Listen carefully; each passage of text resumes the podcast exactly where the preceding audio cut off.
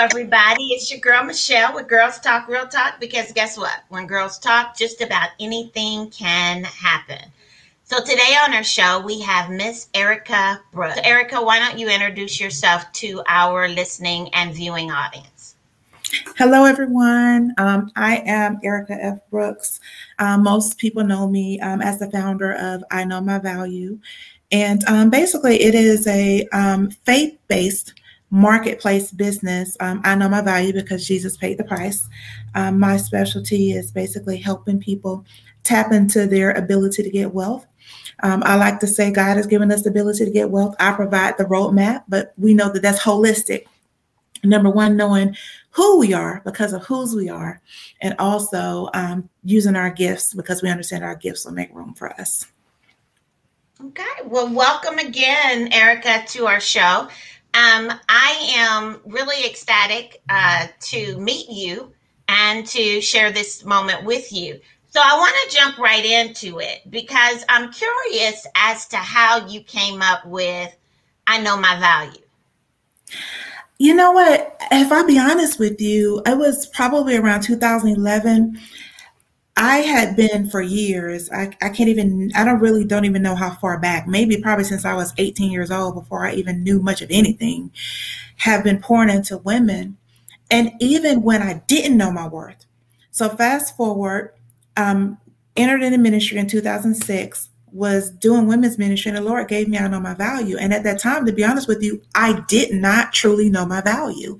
I was still dumbing myself down. I was still, um, just trying to fit in. I still had approval addiction, but I didn't know why, but I went with it.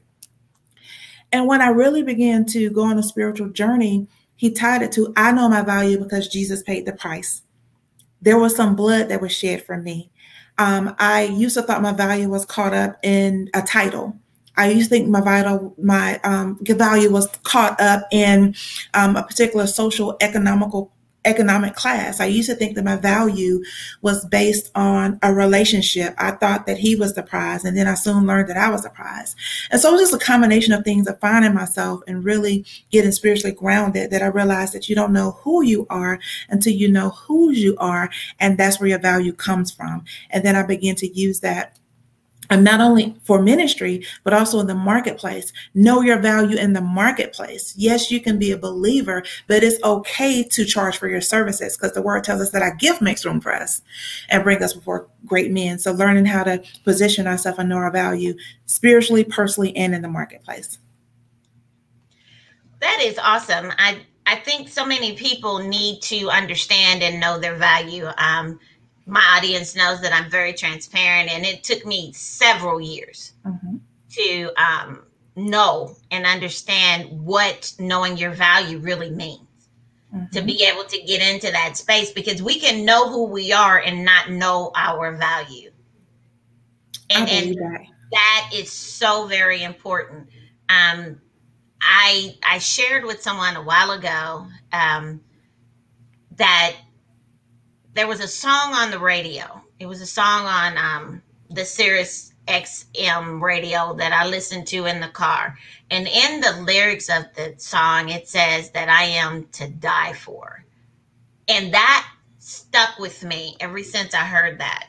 Mm-hmm. And so when I was talking to this individual, they was like, life is so difficult. It's so hard. I just mm-hmm. don't understand why I have to go through all the things that I have to go through you know, and everybody keeps telling me the same thing about God doesn't put more on you than what you can bear, and mm-hmm. and they're going through all of that, and so I just let them finish talking, mm-hmm. and I said, "Do you understand what God said about you when He stretched His arms, lowered His head, and died?" And she just mm-hmm. kind of looked at me dumbfounded. I said, "He literally said that you are to die for." Wow. I love and, it. And I think that really begins to speak to what our value is. And yes. and for us to really step into that that space that gives us permission to say, okay, this is who I am. I know my value. So I'm not going to settle for stuff that demeans me. Yes. I'm not going to allow people to say mm-hmm. things about me that does not add value. Mm-hmm. You know, I'm not going to treat myself as if I'm not valuable. Yes. And so in that, I think we we have to begin to get into that mm-hmm. space to be able to see that as we maneuver our lives, as we go on this journey called life, that there are things that we will experience that will show us, okay, you're acting beneath your value. Mm-hmm. And then there'll be other things that will begin to speak to us and tell us, okay, I need you to step it up because now I need you to realize that you're really worth more than what you're giving yourself credit for.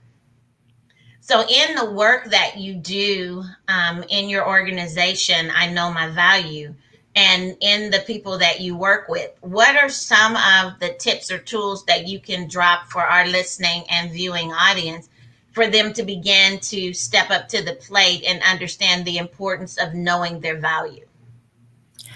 I would say the first um, the first tool and tip is to really know who you are and when I say know who you are, um, sometimes we don't know who we are outside of a title. Sometimes we don't know who we are outside of, and not just a career title, it could be outside of being a wife, outside of being a daughter, outside of being a mother. So, who is Erica? Who is Michelle?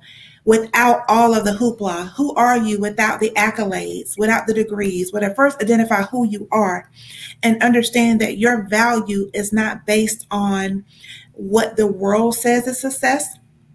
Your value is not based on somebody else's, you know, definition.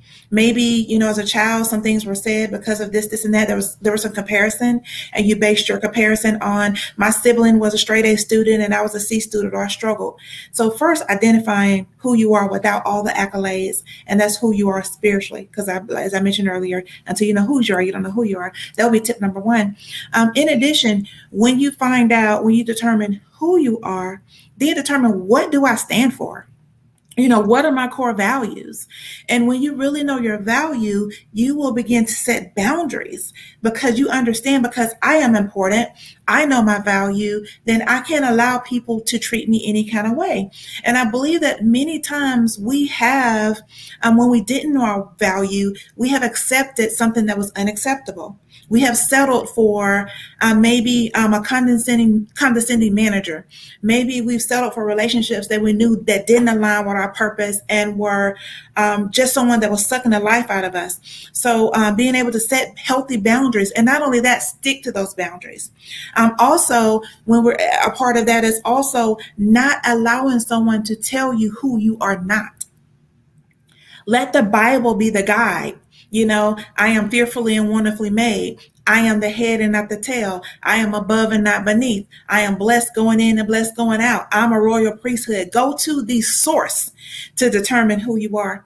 And as it relates to the marketplace, I would say knowing your value is going back to scripture. Your gift will make room for you and bring you before great men. That also means making room for you in the marketplace. So think about when you needed products and services and you invested in that product and you invested in that service. Why do you think that your gift is not worth investment? Why do you think because you are a believer that um, and you are a giver that you have to give everything away? You've already sown your time. You've already sown your resources. Um, you've already sown um, so many different things. So know that you can put a price tag on that thing that's going to open the door and make room for you. And you don't have to be guilty about it. Um, knowing your value is also protecting one of the biggest assets that we have is the commodity of time. Mm-hmm. Time is something that we can never get back. That means that I no longer have to answer every phone call because I have to um, balance it out. Maybe this is my rest time. Maybe this is my reset time. Maybe this is my self care time. And so, tying in with that, and I'll end with this self care. When you know your value, you will put on your own oxygen mask first. We know the analogy, um, well, not the analogy, we, we, well, the analogy, I'll say that, that we use with the airplane, you know, put on your own oxygen mask before you help someone else. So when we know our value, we're not going to feel guilty when we say, you know what, I, my, my friend is having this event, but I know that I'm absolutely exhausted. Let me send a seed. Let me pray. Let me forward the flyer. Support can happen in different ways. It doesn't mean you always have to show up when you're already in on E. And so when you know, when you truly know your value and you know who you are, you're going to be okay with taking care of yourself first. You're not going to jump in the pool. I used to call myself a first responder. I was always the person that, as people, I had a friend that said I would throw on my fire suit and I would be on go whenever someone called. Guess what? I wasn't mature enough to know that that person or that situation wasn't my assignment. And because I was a first responder, I was burnt out from something that God didn't even call me to help with. Because I was a first responder, I was given resources where God didn't have me plant. And I was saying, Lord, my harvest is not matching my seed. Why? Because I wasn't um, led to give. So when you really know your value, you will understand boundaries you will understand balance and you will take care of you first so that you can be more effective in taking care of others your whether it's your husband, your children, and being in purpose without being on zero.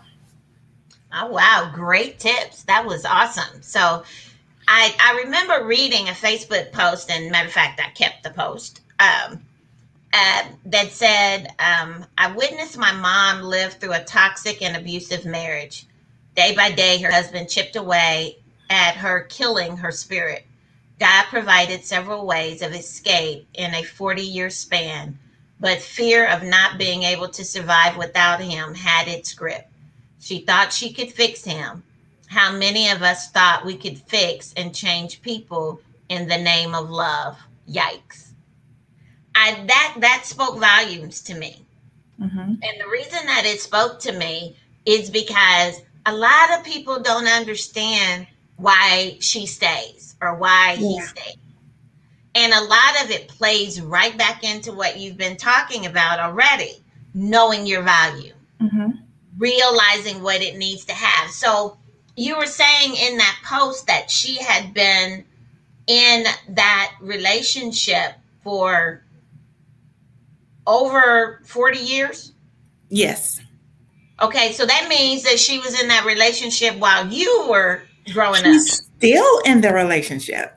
Oh wow. Okay. Yes. All right. So let's back up a little bit because now this brings a whole new perspective to the conversation. Mm-hmm. Because not only were you a witness to what was going on, you developed emotionally, mentally, physically, spiritually, all of that during this period of time that you were in the household with them. So let's go back a little bit and talk about how did that play out for you? How, how did you determine who you were and what your boundaries were going to be in that type of situation, being raised in that type of household?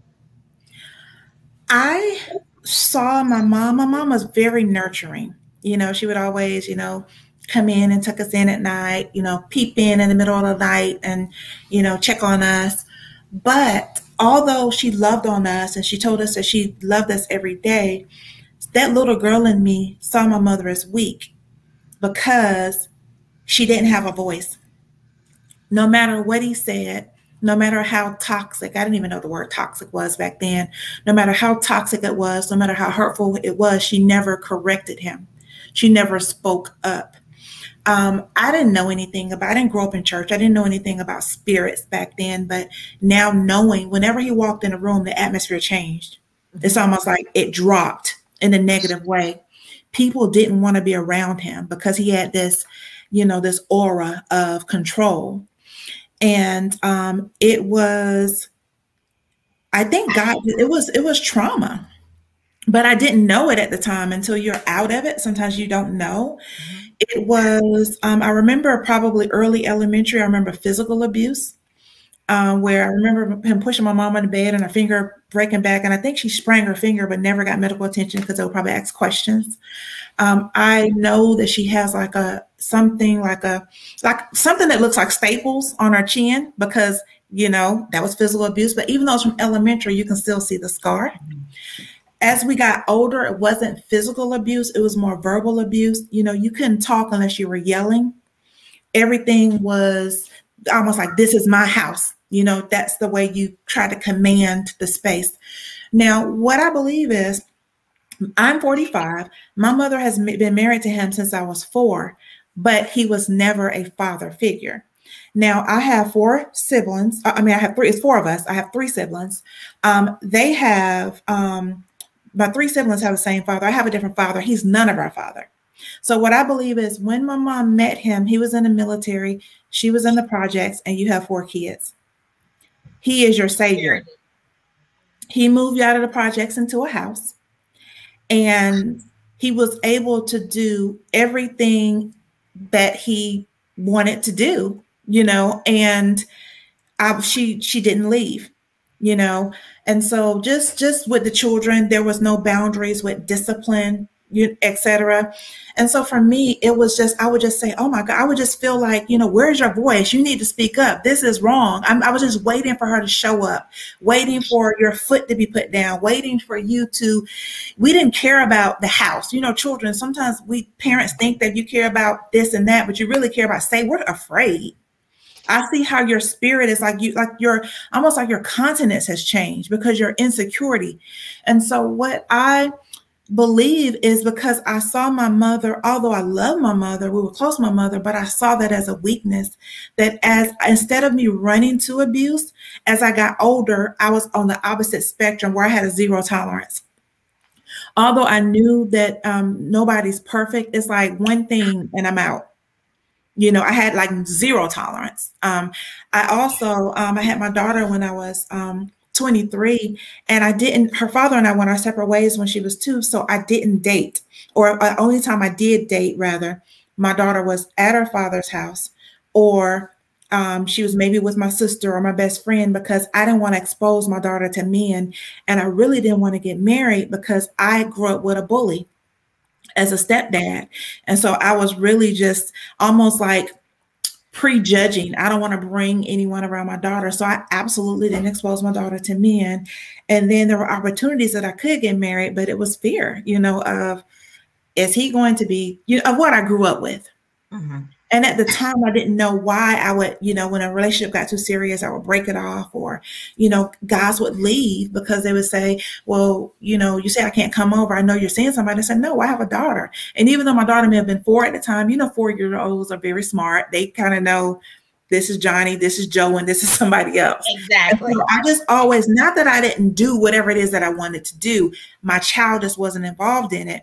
And I didn't get too serious because I really didn't want her to have a stepdad because I had a bully for a stepdad. Now that I'm spiritually mature, I would now use the word warlock because it was manipulation, it was control, um, it was toxic, it was abuse it was, I didn't even know what a soul tie was. My mother was so soul tied. It is oppression.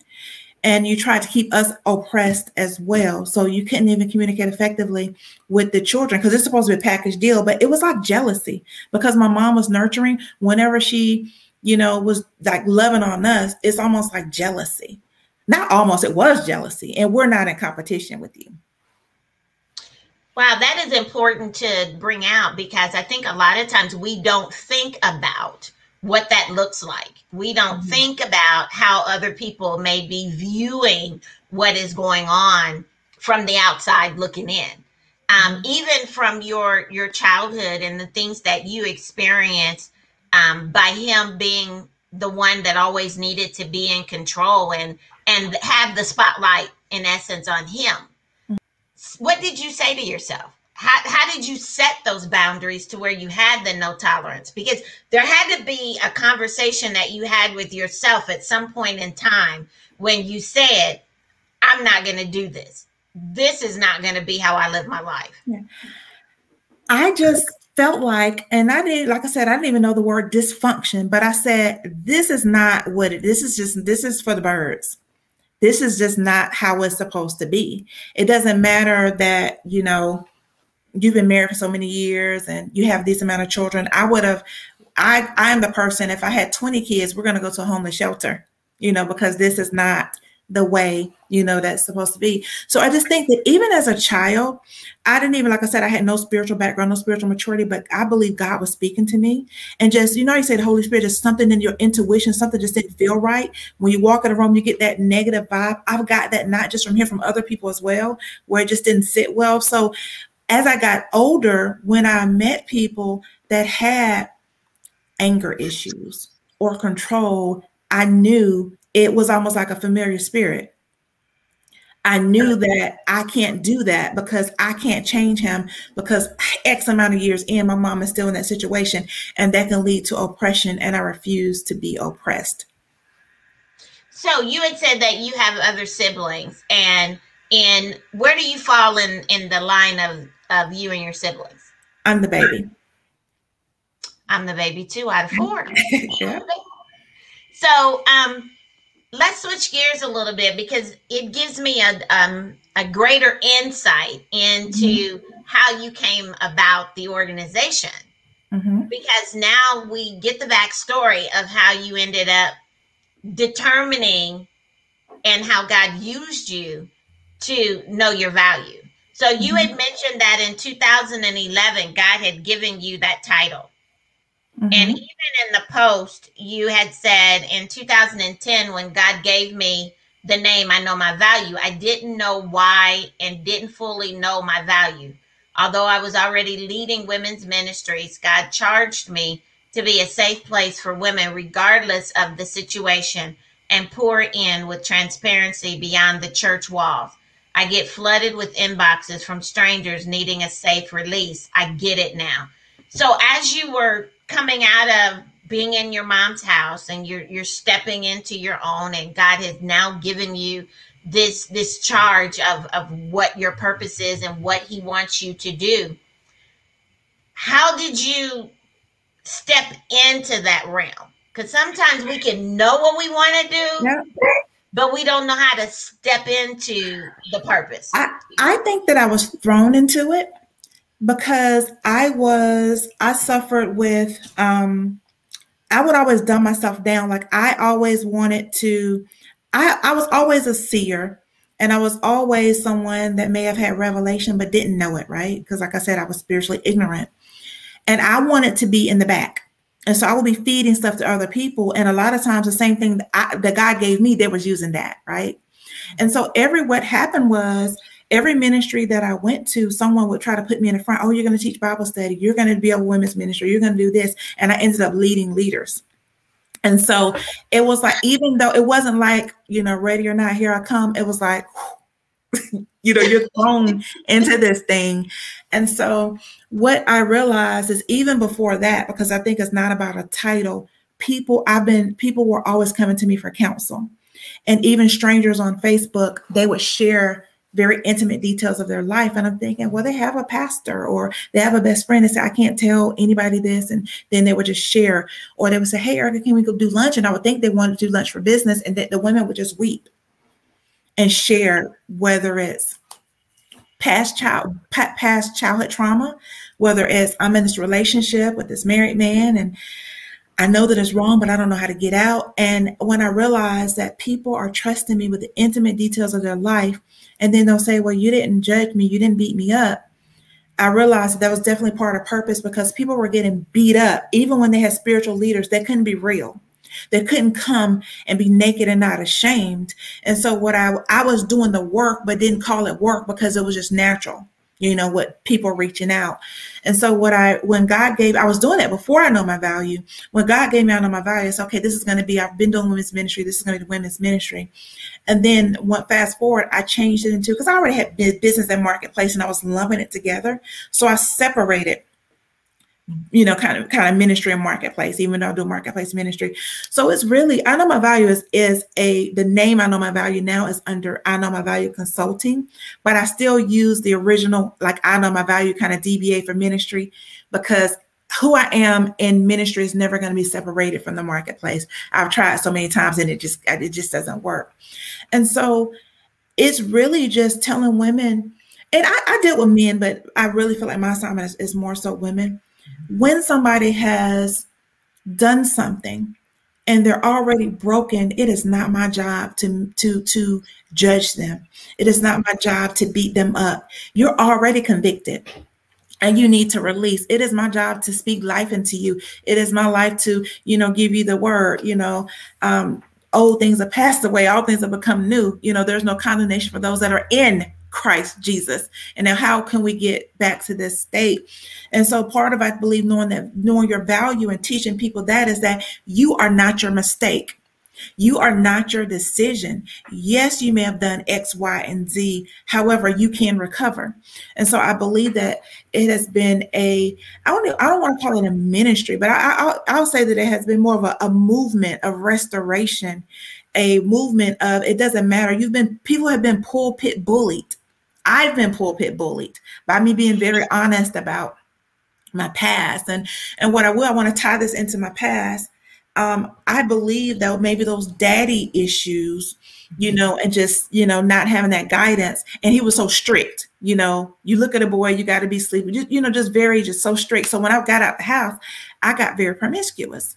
And so I believe that because you're so, you can't, I couldn't even really talk to a boy on the phone. So it's like when you're free, there's no, ba- there's nothing no balance, no boundaries. You're just, I'm free now. I can do what I want to do. I left Columbus, I moved to Atlanta, and I'm going to have a hot girl summer, winter, fall, everything, you know. And so, um, promiscuity. And so, I've always been very honest about my testimony. I would say I was the woman at the well. And so, it was a lot of things where when God began to call me, because I know my testimony of past promiscuity, that I felt like God couldn't use me. But when I got free enough to believe that that's why God can use me, because when women come to me, I'm transparent. I don't tell them when they say, Well, hey, Erica, how have you been celibate whatever? I don't tell them I'm a superhero. I say, you know what, I'm human just like you, but the word says make no provision for the flesh. I when when I decided to walk that walk, I stopped putting myself in situations where I could fail. It wasn't that I'm better than you. It wasn't that I'm stronger than you. It's that I know myself and I, I did something different. So I believe that um, people don't want you just throwing scriptures at them. People want real stories. They want to say, "What when you having when you were having this weak moment? What did you do? When you went through this with you know when you saw this growing up? How did you how did you heal? What did you do?" I didn't get counseling until well, I probably went for counseling in 2016, but it wasn't a good match.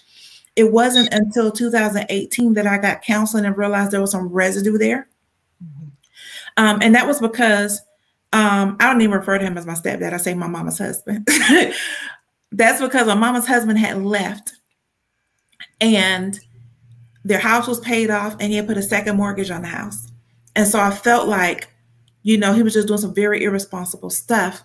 And so I was in my hometown on Christmas and he showed up at my aunt's house and I began to confront him on different things because I do, I'm in financial advising. So I was doing um, a life insurance policy. And then all of a sudden, I just got very frustrated. And I said, How is it that I'm paying your life insurance and you have a wife and you don't even have insurance on your life? Because their policies lapse on paying, you know, I'm doing the things that I felt like you should be doing as a man. You have VA, you have retirement, you have VA disability, the resources are there, plus the house paid off. That second mortgage could be probably $300, you know? So I am feeling very resentful because you're there, my mama's serving you, and you've been gone for about six months, and you show up, and it's okay with her. And so I'm really irritated. and so that irritation, I had no number one, when I was coming to my hometown, I didn't know he was gonna, I wasn't expecting to be there. But the simple fact that he was there, it just brought it was a trigger for me because she's over there serving him like you know welcome home like he's been there whatever. No you don't get to be gone for six months and call her every now and then or whatever. Then you show up at her sister's house on a holiday and she's fixing your plate. You slop down one plate and she brings you another plate. I was oh my god i was at 10 and then i'm over there writing life insurance and then it triggered me. Wait a minute. And not only that i'm, I'm paying your life insurance. And so it was, and I began to just throw some things out. You know, he was a cheater. I just said, okay, how, you know, he was just, he was, he said something that was, this is what the trigger was. I'm about to buy a car. Um, and he was explaining what kind of car he's going to get. And I was like, hold on, wait a minute. How is it that you can afford a car when you don't have insurance on your life to take care of your wife? And I'm paying your life insurance. I said, that makes no sense to me. And then he well, I gave her the house or whatever. I said, no, you didn't because you went and put a second mortgage on it. And my mom said he put a second mortgage on it, but what she don't know is I understand I used to be a mortgage lender. You had to sign for it. So it wasn't like he did it on his own, right? You gave into that, right? And so he just was, you know, well, saying whatever he needed to say.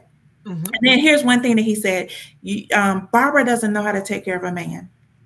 And I went slap off. And I said, she knows how to take care of a man so much that we she sacrificed us taking care of you. I said you were abusive. You were you came and went as you pleased. I said you were a cheater. You are. I just went down. I said you've been a. He's been a physical fights on my two brothers. You've been a fist fights on my brothers. Um, just I just went down a laundry list of stuff. And let's not forget, you know, and I was just throwing stuff out there, throwing stuff out there, throwing stuff out there. And um, it was like my aunts were like, It was like two aunts and my cousin. They were like, "Oh my god," because honestly, and it's so crazy. Everybody has always acted afraid of him. God had given me a spirit of boldness in that moment. And then I was throwing, and then when, and then he was just, he dropped on his, under his breath, he said, Well, you can see, he dropped his head. And he said, You can say what you want to say. And then I just start bam, bam, bam, bam, bam, going down the line again. And then I said, Now look me in my face, demon, and tell me that I'm lying.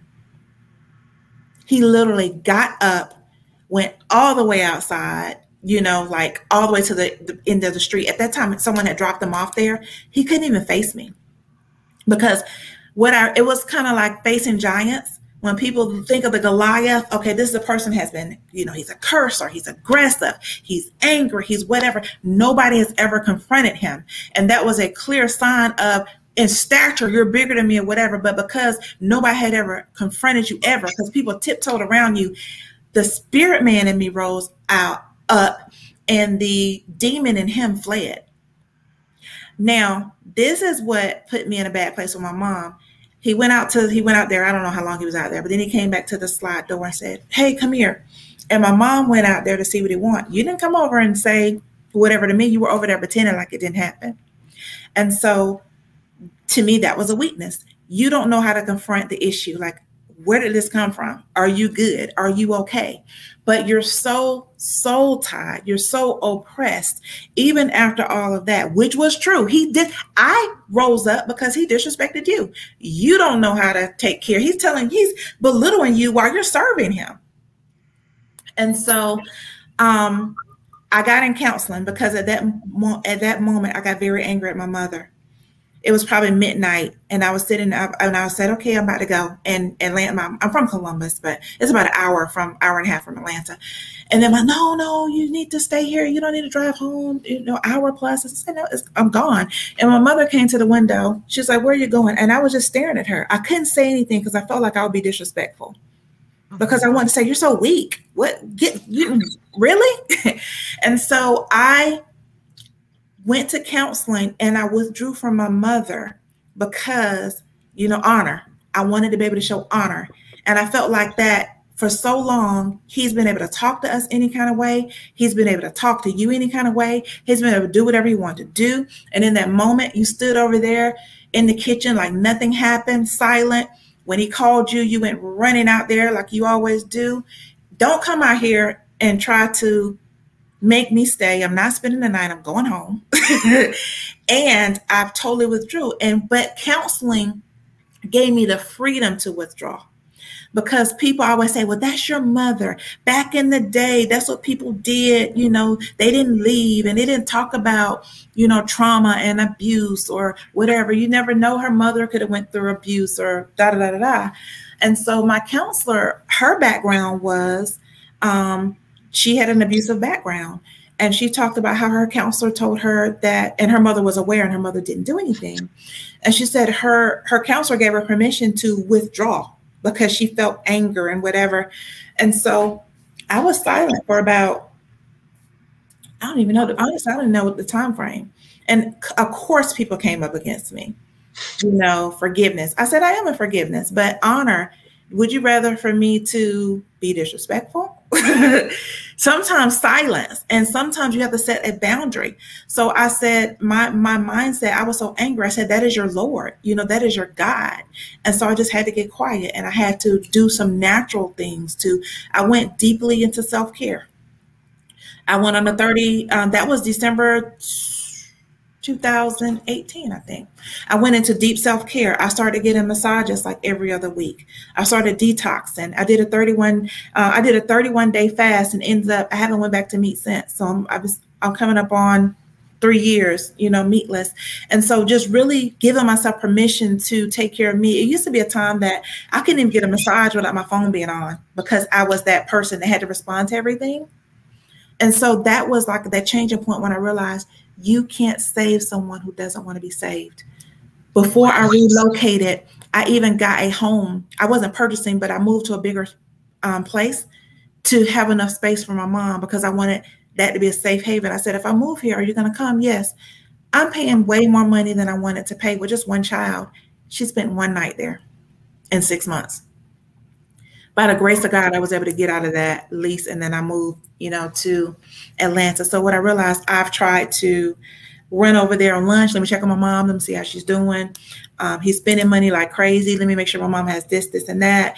Um, the life insurance lapse. So let me make sure I take because something happens to him. Make sure you know she can still survive and still you know go on and um, hey, you want to come to Atlanta? Hey, you know, and I was just constantly throwing a life raft, throwing a life raft. But here's the thing: what I realized, my mother has three surviving siblings. All of them have homes, and all of them have at least two plus more extra bedrooms or bathrooms. Each one of my siblings have our own spaces with at least one extra bedroom or bathroom. My mom has six ways of escape. She doesn't want to be saved. And I had to come to grips with that this is a situation that she chooses to be in. Not only that, um, they own my um, mom and her siblings owned some land and they sold that land in the spring and they got a lump sum of money. They owned over 100 acres of land. So I know that that was a good amount of money, even though they're close lipped about how much it was. So that lets me know not only do you have the places to go, six places to go, you also have the resources to go that if you wanted to pay, you don't have to buy again. If you wanted to pay your rent up for a year, two years, three, you got the resources to do it. So you want to be in that situation. And so that is where the knowing your value comes in and saying, sis, listen, don't be, um, don't let money be your God. Don't, yes, he may be the provider or whatever, but you have to know that God will provide because as you stay in a situation that's toxic, um, it's going to constantly notice. I said in the post, chipping away her spirit. It was no longer physical abuse. It was just chipping away at her spirit. You're saying stuff that's putting her down, or you're gone and she doesn't know where you are. And so you're worried about your husband. Um, not only that, he has health issues. So, you know, you're the one that does a lot of things for him. And so um, I would just tell I, my, my message to people is even with family, because people think that you you you can't set boundaries with family, you have to set boundaries with family. Um, sometimes I've seen where people may have siblings that just have a takeover spirit. You have to set boundaries. It doesn't mean that you don't love them. You just say, if you're, I'll give an example. If there's a married couple and you have a sibling that comes over and tries to disrespect your spouse, you have to put your foot down. Yes, you love your sister. Yes, you love your brother, but you have to set the boundary. This is your husband's, you and your husband's house set the boundary. Know your value. If you have someone that's kind of always saying remember when you were this or remember when you were that yes you may have done this. Yes you may have done that. But that is not the essence of who you are now. You have to get free enough that it doesn't just it doesn't cripple you when somebody brings up your past. It doesn't stop you. It doesn't oppress you. And just say you know what yes i did it yes i was or whatever and understand that that is now you know your testimony. And so i'm not saying that it's easy but i am a proponent of counseling not just going to talk to your your pastor because guess what? I'm a pastor. I needed something natural. I got scripture I got, I know how to pray. I know how to fast. And I, got seasoned that, but I needed some practical tools, some practical information. That practical information was start journaling journal your thoughts. And that journaling was like a release. That practical information was guess what? You don't have to respond to the text. You don't have to respond to the call. You don't have to go there. Don't put yourself in situations where you know it's going to be a trigger. I'll give you another example. After that happened, and I, I re engaged with my mother, I called one day and she put me on speakerphone and tried to make me say, Hey, speak to him. That was a trigger for me. You're not going to force this relationship. and so, what did I have to do? I had to pull back in because you want, I get it, you love him, you love me, and you want everything to be cohesive. But I am choosing me. And so you have to choose yourself and be okay with it. Not only that, you have to choose your family. So, what if you have a child that feels uncomfortable with someone else? Hey, you know, aunt such and such makes me feel blah, whether it's comparison or bullying. You know, you you you're you're chubby, you're thick, and they feel insecure about themselves. You have to say, hold on, don't talk to my child like that. Don't make them feel insecure. And so, being able to protect the ones you love, because one of the biggest challenges with trauma is when you don't feel protected by your parents you got to feel protected. Do I know my mom loves me? Absolutely. Do I know she loves us? Absolutely. Was she abusive to us? No. But by her not having self worth, she allowed so much. Now, this is something huge. I don't, I've never shared this publicly, but I'm so free. Her husband used to, and I had totally forgot because, like, you know, I think so, sometimes with trauma, you can forget things. There were times that he walked around, around with a rifle. Wow. And it was just kind of like mumbling on his breath, "It's my house." Now, did he ever point it at us or whatever? But I, I really, it didn't have a. I didn't even think about it until maybe like two years ago because God, I think God just blocked it in my memory that you this man is walking around the house territorial with not a not a 22 not a handgun but with a rifle. You walking in the hallway you may walk past the living room we're in the living room but you want to remind us that this is my house. About two years ago i had a um, ex-boyfriend share something with me that i had no idea. I didn't date for the first time until i was in 12th grade. And there was one guy who could you know came could come over periodically he told me the first time he came over and he was waiting for me to come to the door that um her husband pulled a gun on him.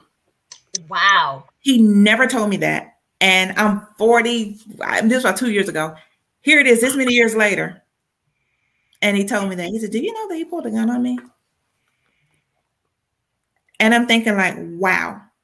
And so I would never it doesn't matter, you know, sometimes the church says, you know, God hates divorce. Well, God does not. God says, love your wife as Christ has loved the church. Are you in a marriage where, you know, you're being loved as Christ has loved the church? Christ is not going to physically abuse, you know, Christ is not going to, you know, in, God, we're built up you know we're not torn down. And so what i'm grateful for is i'm not saying that i've arrived but what i'm so grateful for is sometimes when people come out of toxic situations they can run to that because they think that's the norm. But i'm so glad that i was able to escape and decide that that even when i didn't know my value and there are times that i've settled but i did not i think i have never been in an abusive relationship and it's only by the grace of God. It's not that I've done everything so good. And when I saw signs, even when it was hard, I just was like, this just doesn't feel right. Let me trust that intuition. I wasn't even saying the Holy Spirit. Let me trust my gut. Something is telling me. And so I got out of those situations.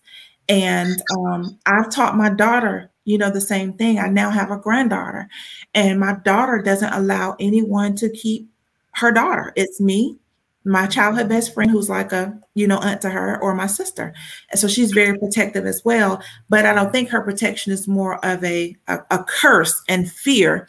It's just now understanding why i didn't let my daughter spend a night certain places or whatever. I don't know what that household you know not even thinking about like molestation or whatever just thinking about you don't know what's going on on the other end. You don't even want the toxic behaviors for your child right. to be exposed to that and think that's the normal. Well, at their house, they can do this or they can do that, you know, or no. I think that that's important. There's a couple of things that you brought up that I kind of want to um, tie back into because it's very important that we realize that there are times when you have to love people from a distance. Mm-hmm. Um, and it doesn't mean that you don't love them. So I, I don't want anybody to think you know, even in their own misguided thought process that when we have to love people from a distance, it's because we've chosen ourselves. Mm-hmm. Something in the midst of that that is not healthy for me. And so I need to back up. I need to take mm-hmm. a back seat to this relationship for this period of time so that I can take care of me.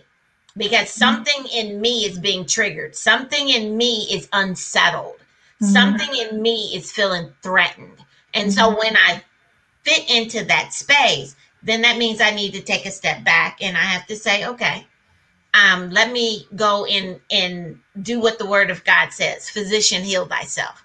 Mm-hmm. Let me go and and get the help and the support that I need to make sure that I'm making healthy decisions where I'm concerned. Mm-hmm. And then also you said something else that I thought was was very very key. Therapy is a good thing as long as you are matched up with a therapist that meets your specific needs. Mm-hmm. Every therapist is not for every patient. Mm-hmm. So if something in you says that this person is not right from you, they work for you. You don't work for them. Let them know um, I don't think this relationship is working for me, and find you someone that it does work with.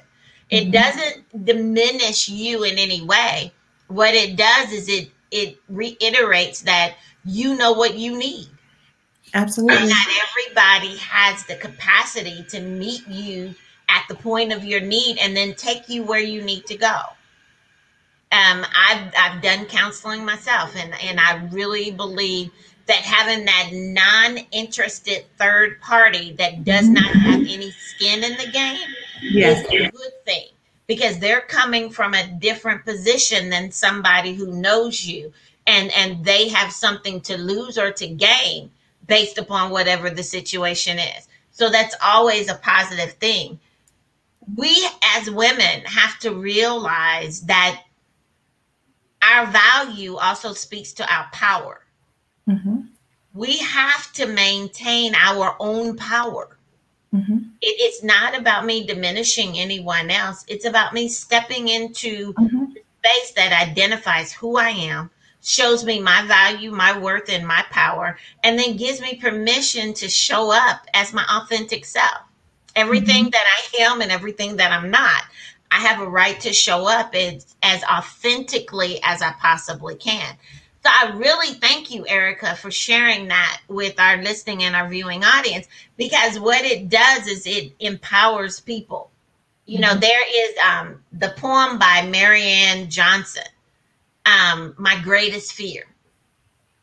And in that poem, it has one very important part that has stuck with me every time I heard it. And I think the very first time that I heard it was on the movie Coach Carter.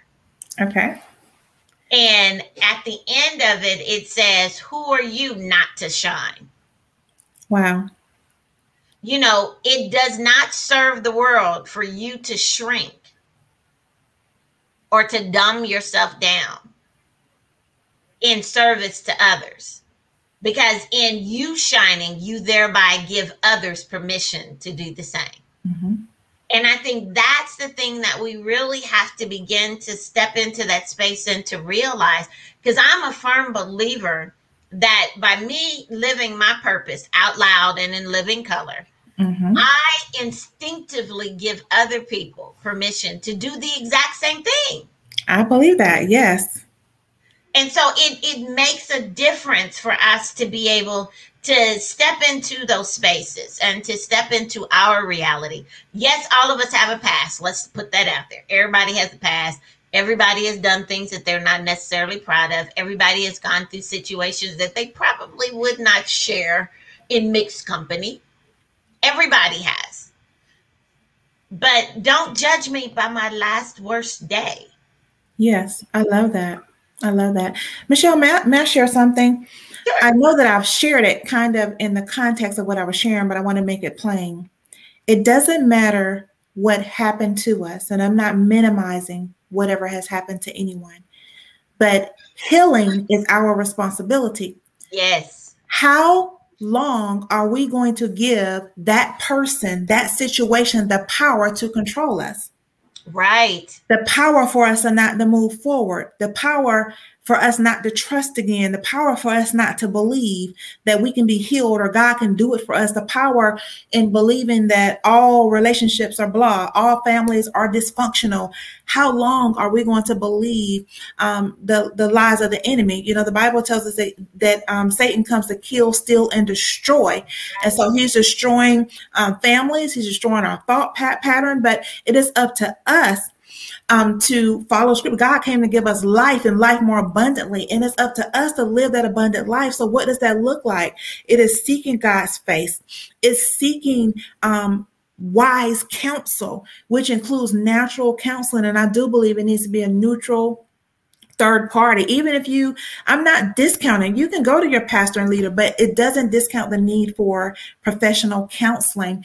And so when you decide to heal, because sometimes we, we think if we don't let go of that hurt or let go of that trauma, then it's t- saying that the person that caused it, that they're right or you know we want to hold on to it like a band-aid but we have to you know get free we have to um, be liberated I don't believe that I could be effective in ministering and encouraging people, um, woman, man, boy, child, if I did not eat my own medicine, if I not if I did not take my own advice. And so the first thing is you don't even have to go, don't even go to doubting Thomas. You have that girlfriend or you have that boyfriend that always tells you, you know, just pray about it. Well, guess what? I have prayed about it. Or guess what? I'm so tired and exhausted, I don't even want to pray. So you need to do what you're led to do and what you are um, instructed to do. And don't say that something doesn't work if you haven't tried it. And so it is just um, super super important to take charge of your future, take charge of your next, and be whole.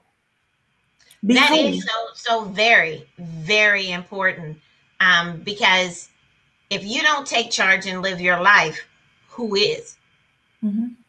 There's a difference between existing and living. Absolutely. I can exist in the midst of the mess, but when I live, I live with the fullness of who God created me to be. And so I'm a firm believer in stepping out there. And something, look, nobody in my family has been on the radio, has a podcast, or I'm an author, is an author. Yes. If I would have allowed the limitations that are the natural course of family to be the reason why I did not step into those spaces, we wouldn't be having this conversation today. Absolutely. I love and it. That is one of the most important things that we begin to challenge ourselves give ourselves permission to live our best lives now. Because, like you said, God created us to live and to live abundantly. So it is up to us to determine what that abundance looks like as we live out our purpose because we never know if our purpose is the answer to someone else's life question. And if you never discover your purpose, they will never have their question answered. Wow. I love it. You know what, Erica? It has been a pleasure speaking with you and conversating with you. So, why don't you tell our listening and viewing audience how to get in touch with you if they would like to get in touch with you? Okay, you can find me on Facebook uh, on a personal page, Erica with a C, E R I C A F Brooks. Um, a business page, I know my value, and it's spelled exactly how it sounds. My email address is Erica, E R I C A, at I know my value.com. Um, I am a licensed financial consultant, so insurance investments and um, also business development. And of course, if you need just empowerment to know your worth, know your value, then I am your girl. Thank you so much for being on the show today and for sharing your wisdom and giving those tips and tools that people will be able to utilize in their own lives. So, everybody, this is your girl, Michelle and Erica with Girls Talk Real Talk because when girls talk, just about anything can happen. So, join us again next week for another fantastic show. We'll talk to you later. Bye bye.